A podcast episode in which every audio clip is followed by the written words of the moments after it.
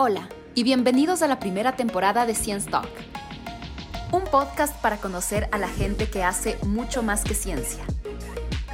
Yo soy Cliciani Neira, editora de la revista MadG, dedicada a la divulgación de ciencia y tecnología. En este episodio conoceremos a Verónica Espinel, psicóloga clínica, doctora en salud pública, militante por la vivienda cooperativa en Barcelona y percusionista. Conversaremos sobre su trabajo para mejorar los protocolos de atención del cáncer en Colombia, Ecuador y Chile. Además, hablaremos sobre qué es la vivienda cooperativa y el derecho a una vivienda digna. Me gusta, me gusta mucho hablar de, este tema de que eres psicóloga antes de haber entrado a los servicios de salud y cómo esto te ha llevado a la investigación, al tipo de investigación que haces ahora en, en España. La vida. Eh, bueno, yo, yo empecé mi, mi, ejercicio como psicóloga trabajando con mujeres que habían vivido violencia eh, por parte de la pareja, ¿no? Y luego de eso, eh, cuando se empezó a diseñar la política pública sobre salud sexual y reproductiva, empecé a trabajar en el Ministerio de Salud. Y eso eh, me hizo como poner la mirada en, en, la salud pública. O sea, venía desde el trabajo más de mm, esto de atención individual, luego comunitaria. Eh, y cuando llegué al ministerio, pues vi la dimensión que tenía la salud pública y, y, es lo que me hizo dar el, el salto a hacer el máster y luego a, a, profundizar en la investigación. ¿Y qué es lo que estás investigando? Sí, las, las, dos líneas de investigación en las que he trabajado son eh, la mejora de la integración de los servicios de salud en América Latina sobre todo, es donde ha estado el centro de, de, mi investigación porque son las líneas que lleva mi equipo. Eh, eh, ¿Y qué es esto de la integración en salud? es de cómo los diferentes niveles de atención trabajan de manera armoniosa con intercambio de información y con buenos niveles de, de coordinación para dar una atención a, a, los y las pacientes. ¿no? Eh, y también en relación, bueno, se, se basa en, en, la investigación en servicios sanitarios, ¿no? Y también el acceso equitativo a los servicios sanitarios, ¿no? O sea, que hay igualdad de necesidad, pues igualdad de, de acceso. ¿no? a los diferentes servicios. Entonces, esas son como las dos líneas en las que, en las que he estado trabajando ya desde hace cuatro años. ¿Cómo es el trabajo en salud pública? Hmm. Eh, el trabajo en salud pública se basa eh, no tanto en la salud individual de la población, como puede ser el dar una consulta desde la atención primaria uh -huh. o la atención especializada a una persona con un problema de salud, uh -huh sino el entender cómo se distribuye eh, la enfermedad o la salud en la población eh, y en particular desde, o sea, desde mi perspectiva, ¿no? como mi marco teórico, mi marco conceptual, si existen desigualdades sociales en esa, distribu en esa distribución de la salud o de la enfermedad. Uh -huh. eh, entonces, una vez desde la salud pública, con las herramientas de investigación que existe, reconocemos cómo se distribuyen eh, las enfermedades desde un enfoque de las determinantes sociales. Reconocemos si esa distribución, por ejemplo, de una enfermedad se da más en un cierto tipo de población eh, vulnerabilizada, ¿no? como puede ser población con menos ingresos o también diferencias de género más en mujeres que en, hombres, se generan una serie de estrategias que impacten en la mejora de, de, la salud desde la perspectiva más eh, comunitaria, ¿no? Entonces, desde programas de prevención, promoción de la salud, salud comunitaria también, ¿no? Que, que intenta como eh, saber qué recursos hay en un barrio, en una población para la mejora de la salud de esa población, hasta las políticas eh, en salud, ¿no? Entonces, eh, es como todo eh, este, esta perspectiva desde, desde la salud, desde lo social y lo poblacional, ¿no? Entonces, esa podría ser como una pequeña diferenciación entre, entre por qué una psicóloga puede llegar, bueno, aparte una psicóloga hace salud mental, pero bueno, porque no solamente desde la medicina se puede hacer salud, ¿no? Por ejemplo, de lo que dices, lo que me parece como que más, más curiosidad me da, más duda me da es Entonces, si nosotros tenemos diferencias, grandes diferencias de población, tal vez la aplicación de la política pública que nosotros vemos en un país y queremos replicar en el nuestro, es ahí donde está nuestro, nuestro error, digamos, Mm. porque no somos lo mismo. No, no, o sea, sí, sí que es verdad que existen como políticas que han probado ser muy efectivas en la protección de la salud, ¿no? O como por ejemplo que la salud sea universal y que no sea un privilegio para quienes pueden pagar eh, un seguro privado. eh, y eso ha, demos- ha demostrado en- en muchos países de todo el mundo que es, que es fundamental, ¿no? Para que la distribución de, de la salud de enfermedad no sea injusta, ¿no? Eh, pero sí que es verdad que cada sociedad y cada cultura pues tiene sus propios procesos de, sociales y también de salud de- y, y- y enfermedad, ¿no? Entonces eh, es súper importante como, como los procesos que se vivieron en algún momento en el Ecuador, ¿no? Como pensar en la salud desde, sí, los determinantes sociales que pueden venir de una perspectiva anglosajona, europea, eh, pero aterrizarlos en el contexto del país, ¿no? Eh, un país que es hiperdiverso, ¿no? Eh, donde existen grandes desigualdades, donde existe una historia también de opresión bastante fuerte. Eh, entonces es hacer política pública desde la realidad ¿no? de, de- de- de la población. Entonces, si no toda fórmula funciona exactamente igual en todos los países. Sí. Y sobre, sobre un poco sobre esta aplicación en cada lugar, cuéntanos un poco de, de este proyecto que, que estás ahorita haciendo, esta Mm. investigación que estás haciendo. Sí, em, bueno, este es un proyecto eh, que se ha financiado con fondos de la Comisión Europea eh, en una línea de investigación sobre el acceso al diagnóstico del cáncer. Em, y bueno, mi grupo de, investigación se centra en el análisis y la evaluación de las políticas públicas y la mejora de los servicios, ¿no?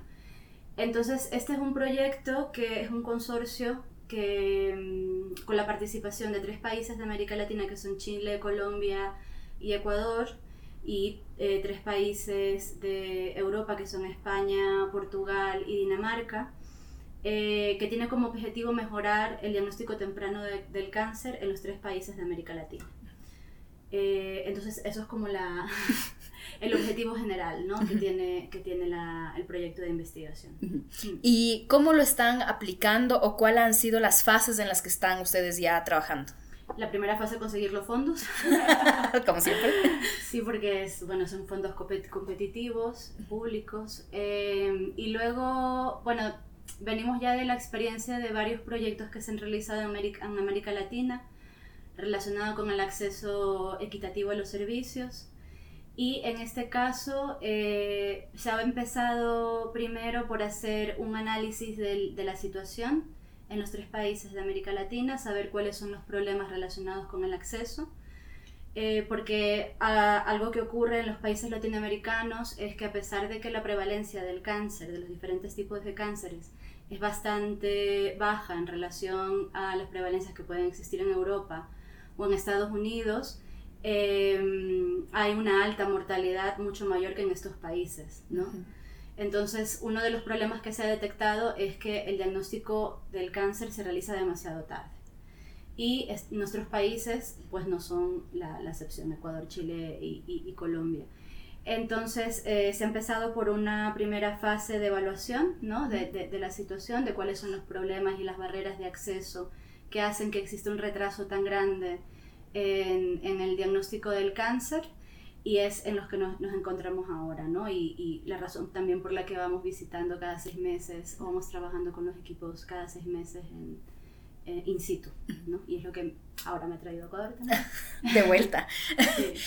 Ustedes ahora, por ejemplo, una vez que terminen el trabajo con Ecuador, eh, empe- ¿entrarían a la siguiente fase para ir a otro país o continúan con esta fase pero en otro país? Van todos en paralelo. Ah, O sea, nos gustaría que fuese más eh, dilatado en el tiempo, pero claro, los tiempos de, de las subvenciones son esos. Tú tienes que tienes una ventana de tiempo en el que tienes que hacer todo el proceso de investigación, ¿no? Entonces van las, los tres países en paralelo. Eh, se han realizado, se están realiza- se está realizando una encuesta ahora con pacientes que han sido diagnosticados con cáncer en los tres países. Una vez tengamos esta información, pues eh, vamos a analizar cuáles son las, las, barreras que perciben los pacientes en relación a su acceso al diagnóstico, ¿no? reconstruir toda la ruta que han, que han experimentado en los servicios de salud y entender dónde han, dónde han existido como las barreras. También utilizamos metodología cualitativa con entrevistas tanto a prestadores de salud de los tres países y también a directivos y tomadores de decisiones de esos países para evaluar exactamente lo mismo ¿no? en los tres países. Entonces en este momento nos encontramos como generando esta línea de base que nos va a permitir entender cuáles son los problemas relacionados con el acceso para luego, en paralelo también, diseñar junto con los prestadores de los servicios de salud estrategias que permitan acelerar el diagnóstico. Entonces, se ha pensado en tres estrategias que se han visto efectivas en otros contextos, ¿no? que no son el latinoamericano. Una de ellas es mejorar las capacidades para el diagnóstico eh, temprano del cáncer con los médicos, ¿no? tanto de atención primaria, sobre todo de atención primaria y secundaria. Mejorar la comunicación que existe entre los médicos, ¿no? cómo se coordinan para la atención y el diagnóstico del cáncer el generar una ruta rápida de, diagnóstico, ¿no? porque se ha visto que estas, cuando se mejora la comunicación eh, y se generan rutas rápidas para que los pacientes puedan pasar rápido ¿no? por los diferentes niveles para el diagnóstico, disminuye esas, esas demoras. Y por último, una eh, estrategia de, de, comunicación con pacientes, ¿no? Una vez diseñada esta ruta, ¿no? que pretende mejorar o disminuir los tiempos de espera para el diagnóstico, es mm, poderle dar esa información al paciente, ¿no? que sepa, como se dice, navegar por el sistema. Que sepa que si va a atención primaria tiene ciertas pruebas que se tiene que hacer y luego pasar al siguiente nivel. Entonces tiene como esos tres componentes. Entonces en este momento en paralelo nos encontramos en el levantamiento de esta información y en la preparación, en el diseño de esta intervención. Bien, algo que me terminé, no, no, no, terminé de decir es que em, luego de todo este proceso hay un análisis de si estas estrategias han sido no efectivas, ¿no? Entonces, claro, los tomadores de, decisiones o los gestores al principio, gestoras, al inicio son como, bueno, te, te, piden muchos resultados, ¿no? Y realmente los resultados del proceso se van viendo eh, y se van registrando desde el momento cero, o sea, en el momento en que tú pones la mirada en un tema tan específico, pues empieza ya a haber un movimiento, o sea, la gente empieza a pensar en el diagnóstico temprano del cáncer. Eh, entonces, particularmente para Ecuador existe una política, ¿no? la Política Nacional de Cáncer, ¿no? que, que, mm, que orienta al, al, al, Ministerio de Salud a mejorar los servicios. ¿no? Entonces, esta es una de, las, eh, de los ejes importantes de este tipo de, de, de investigación, ¿no? Que, que Mm, no viene con, viene con hipótesis hechas, pero a construir en conjunto con, la, con la, quienes realmente dan la atención. ¿no? Entonces, eh, esa estrategia se alinea mucho con la política nacional. Entonces, eso en realidad pues, mm, le da mucho interés y mucha relevancia. Y por otro lado, también eh, da mucha relevancia a los equipos de salud. ¿No? O sea, los equipos de salud se ven, bueno, hasta lo, lo que hemos visto en otros proyectos y lo que empezamos a, a ver desde, a, saber desde la propia voz de, de, los prestadores de salud, sobre todo de atención primaria, es que se empieza a poner el foco en lo que ellas y ellos hacen día a día. Entonces, esto empieza a generar mucho interés, ¿no? O sea, desde, porque normalmente las estrategias se hacen de arriba abajo, ¿no? El ministerio dice la política pública, manda el Kipux. Kipux. El Kipux, el famoso Kipux. Y eh, pues la gente en atención primaria, en atención secundaria tiene que hacer. Y estas estrategias parten de la base, o sea, parten de las necesidades y de las percepciones que tienen los propios eh, médicos y médicas en los diferentes niveles de atención hacia arriba. Entonces, claro, eso ya genera un interés. O sea, por un lado está el alinearse a la política pública nacional, ¿no? que en este caso es la estrategia de atención al cáncer en Ecuador, y también que se trabaja con la base que sostiene el sistema de salud, que son los médicos y médicas de, atención primaria, atención secundaria y especializada. ¿no?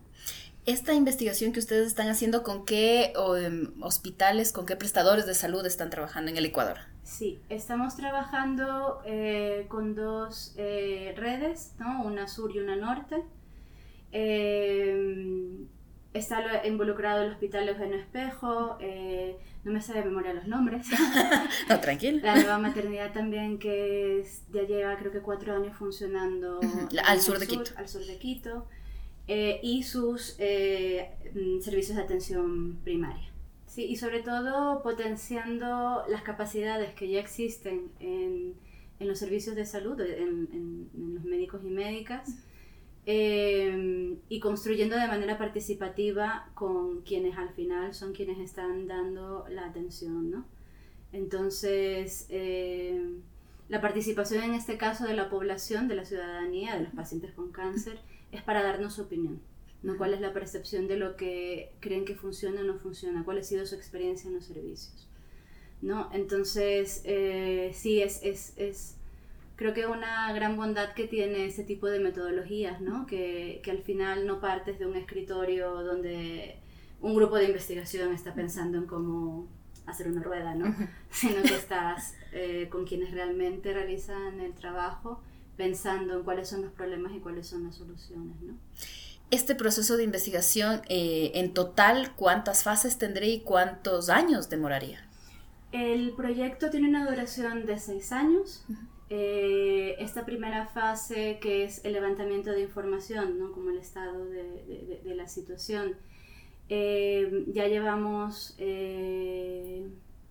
ocho meses, ¿no? Con este levantamiento de la información, que como te decía, es desde dos eh, metodologías de investigación, la cualitativa con entrevistas a profundidad y la cuantitativa con las encuestas.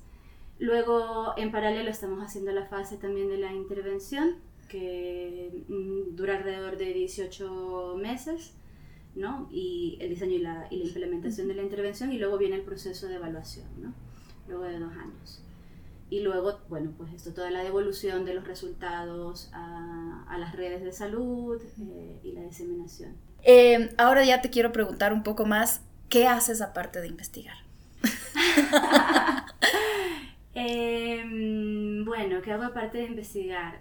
Bueno, yo creo que incluso desde que estaba aquí una cosa que me mueve mucho es eh, intentar que que la vida no se me coma, ¿no? O sea, lo que tú decías, que el trabajo no lo sea todo, eh, involucrarme con los aspectos políticos de los sitios en los que vivo, en los que estoy. Entonces, tanto aquí como en, en Barcelona, eh, además de la investigación, me mueve mucho y, y, me nutre mucho eh, el trabajo más de, desde los movimientos sociales.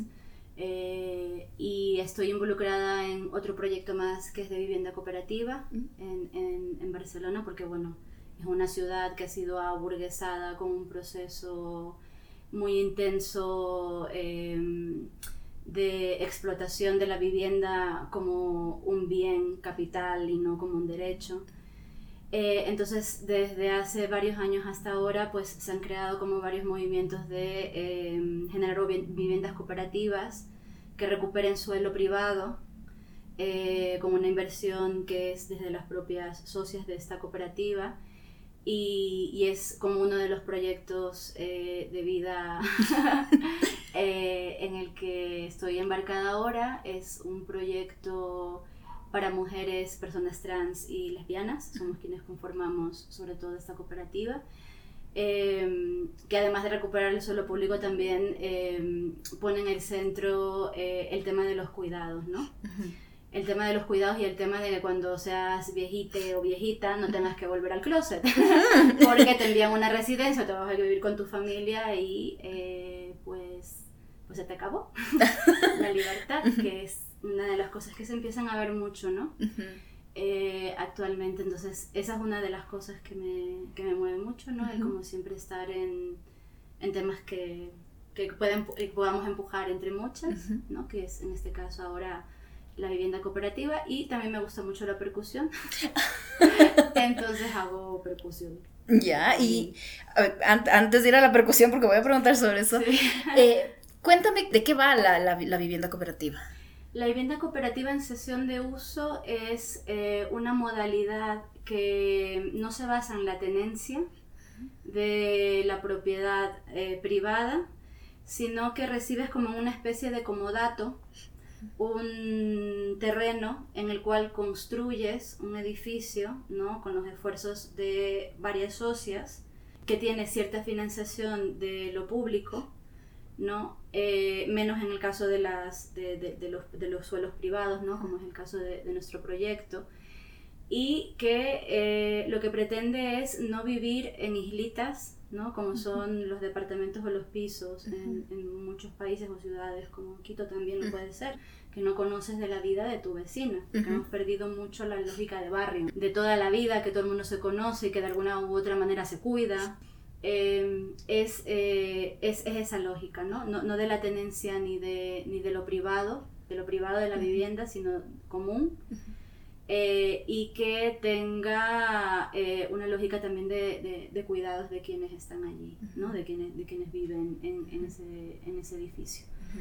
Entonces es, es, una manera, la verdad, bastante interesante de poner el esfuerzo mm, de, de la gente, tanto económico como de, tiempo, ¿no? porque claro, tú empiezas desde, o sea, recibes talleres desde arquitectura, economía, jurídica, porque claro, tienes que saber cómo se construye un edificio, escoger los materiales. el, grupo motor, como le llaman, se involucra en todo el proceso de construcción del edificio y en las tomas de decisiones y también de manera ensamblearia a largo plazo de cómo va a ser esa convivencia. ¿No? Entonces eh, es bastante interesante en el sentido de que rompe con la lógica de, de lo privado, o sea, de la vivienda como algo privado, de la vivienda como parte del capital y del consumo, pero también del, tipo de convivencia ¿no? y de la capacidad de tomar decisiones eh, en conjunto, asamblearias, pero también de involucrarte con el barrio en el que, en el que vas a vivir, ¿no? Porque, mm, claro, al ser una ciudad turística, una ciudad que tiene como geográficamente muchas bondades también, eh, eso, la, la vivienda se ha convertido en un producto entonces, muchas personas han sido desplazadas de, de sus barrios porque no pueden seguir pagando el alquiler. Existen, mm, además, conflictos relacionados con la calidad de la vivienda, ¿no? O sea, de hecho, existe una nueva clase social que es la, del pobre energético, la gente que no puede pagar su factura de electricidad porque la, electricidad tiene un costo altísimo, ¿no? Eh, entonces, eh, es lo que mueve a empezar a pensar en nuevas estrategias que no solamente vengan dadas por la política pública, ¿no? O sea, Barcelona es una ciudad además que creo que también como muchas ciudades de América Latina, ¿no? Que, que, vienen mucho de, del tema comunitario, sobre todo del cooperativismo, ¿no? De la economía social y solidaria. Entonces está por un lado todo el tema de, de, del desplazamiento que están viviendo las personas porque no pueden pagar el alquiler de la burbuja inmobiliaria mm, que empezó un poco antes del 2008, que dejó a mucha gente con hipotecas altísimas que hasta el día de hoy no pueden pagar y se han quedado fuera de, sus viviendas. Em, y que eh, también tiene, se, ha visto que además de, toda, de todo lo, lo, injusto que puede llegar a ser esto, tiene un impacto muy serio, muy grave en la salud de la población, la salud mental y la salud física. Entonces es desde, desde, todos estos datos, ¿no? Del tema de la calidad de la vivienda, que, que, no se cuida porque claro, a quien te alquila un piso no le interesa que tengas calefacción y que vivas cómodamente, sino lo que va a ganar. Eh, y, y, todas las crisis económicas que han llevado a que la gente no pueda pagarse un alquiler es lo que hace que también se empiece a hacer una movilización un poco más de lo social y a pensar la vivienda, recuperar la idea de la vivienda como un, como un derecho. Súper protegida y también que la sentimos como muy... O sea, un sentido de pertenencia, pero además de seguridad, o sea, te da una cierta sensación de, de no abandono, un poco lo que dices, la vulnerabilidad de la vejez es algo que, eh, que creo que no lo, bueno, a menos de que estemos empezando a entrar como ya estamos, entrando en la mediana edad, eh, ya empiezas a preguntarte seriamente en, eh, ok, esto lo voy a hacer sola, pues entonces cómo lo hago de la mejor manera y de pronto te das cuenta que capaz sola no, pero en colectivo es mejor.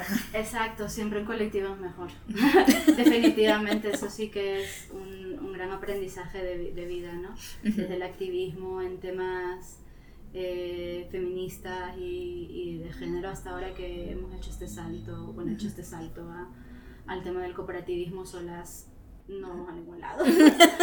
Somos interdependientes y es muy importante poner eso en el centro. Y claro, la vivienda no es solamente lo material, ¿no? Es tu hogar, es, es, el lugar de protección, el lugar de, donde sueñas, donde vives, donde mm, quien quiere tener una familia la tiene. donde quiere tener un gato lo tiene, ¿no? O sea, donde vives todo. Entonces tiene un, un, vínculo con lo emocional, con, con la identidad también bastante fuerte, ¿no? Entonces por eso la comercialización de la vivienda es, es, es, criminal. Sí.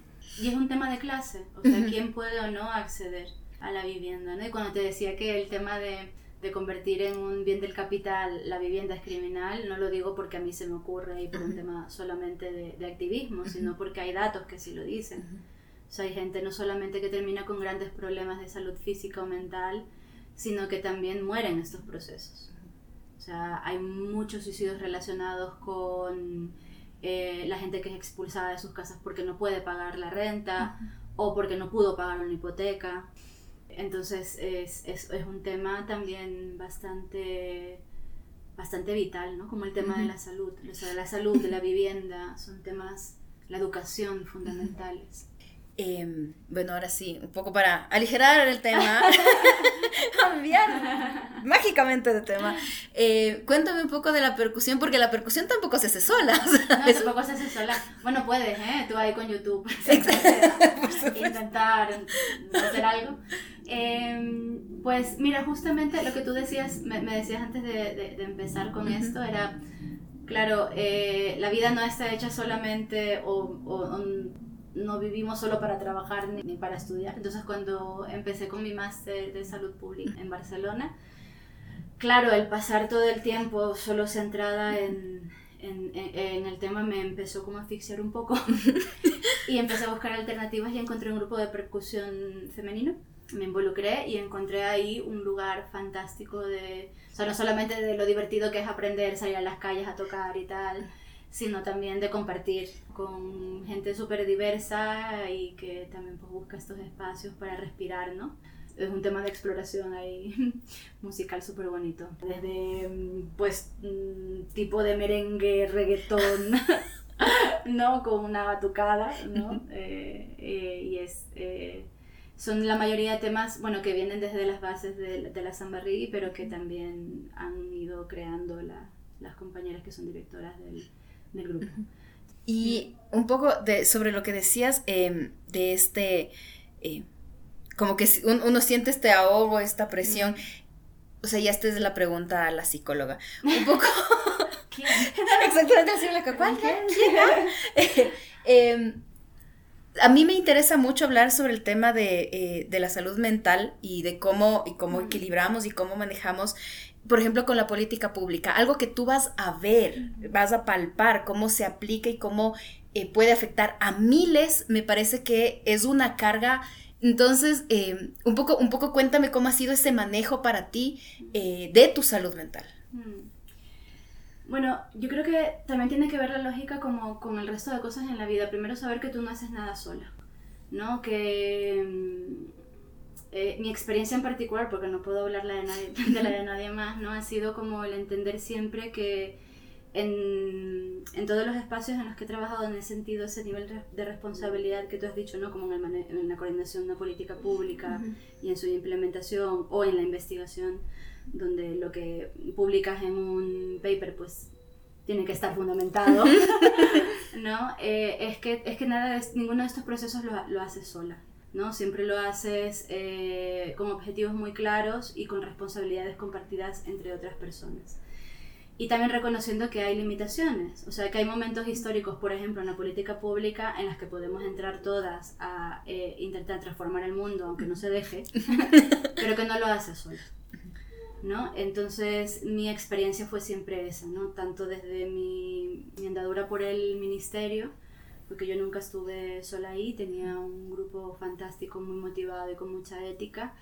Eh, también en ese momento el activismo estaba, siempre ha estado como muy presente y también nos daba como esa legitimidad y luego, claro, la legitimidad de que estás trabajando eh, para que se ejecuten políticas que beneficien a la población. pero que no lo haces solo. Y así mismo en la investigación, en la investigación tienes a, a tus colegas que son las personas que revisan tu trabajo, eh, particularmente mi grupo de investigación funciona así porque la investigación también puede ser sumamente competitiva, porque claro, compites por becas, compites por subvenciones, por un mejor currículum. Pero claro, muy, muy en la sintonía de lo que te decía antes, ¿no? Que yo, yo desde siempre he querido ser una jubilada, porque me gusta eh, el, el, poderle dar peso y espacio al, al tema de, del autocuidado y el cuidado de, de, la gente a la que quiero. eh, también la decisión de los trabajos ha sido un poco esa, ¿no? Como primero algo que, que me interese, que me, que me mueva, que, pero que también pueda ser en equipo, en conjunto. Yo creo que, que eso es sumamente importante. Yo creo que los espacios o sea, primero como la, la, a, mí, a mí el trabajo en, el, en, en, lo público me ayudó muchísimo a tener muchísima humildad, ¿no? Como entender que... Y para mi salud mental fue fantástico, ¿no? que tú no empujas sola al carro, que, que hay varias responsabilidades y va, hay varias, varios actores, ¿no? Que, que tienen que hacer que estas cosas funcionen, ¿no? Que la política pública funcione, incluyendo la ciudadanía y luego también en, en, en, en, la investigación. Cada quien tiene sus habilidades, tiene sus marcos conceptuales, tiene su forma de hacer y también contribuye desde ahí. Entonces, yo creo que eso es sumamente importante y también el peso que tú le estás dando a estas preguntas, ¿no? El no dejar todo lo demás, ¿no? De, de, de, la, vida, de la vida cotidiana. Verónica, muchas gracias por la entrevista. Y muchas gracias a ustedes por escucharnos. Si te gustó este episodio, dale clic al botón de seguir a este podcast en cualquiera de las plataformas en las que nos estés escuchando, para que no te pierdas ningún episodio. Si te gustó este contenido, escríbenos, comenta e invita a tus amigos a que nos escuchen. Somos revista Mat G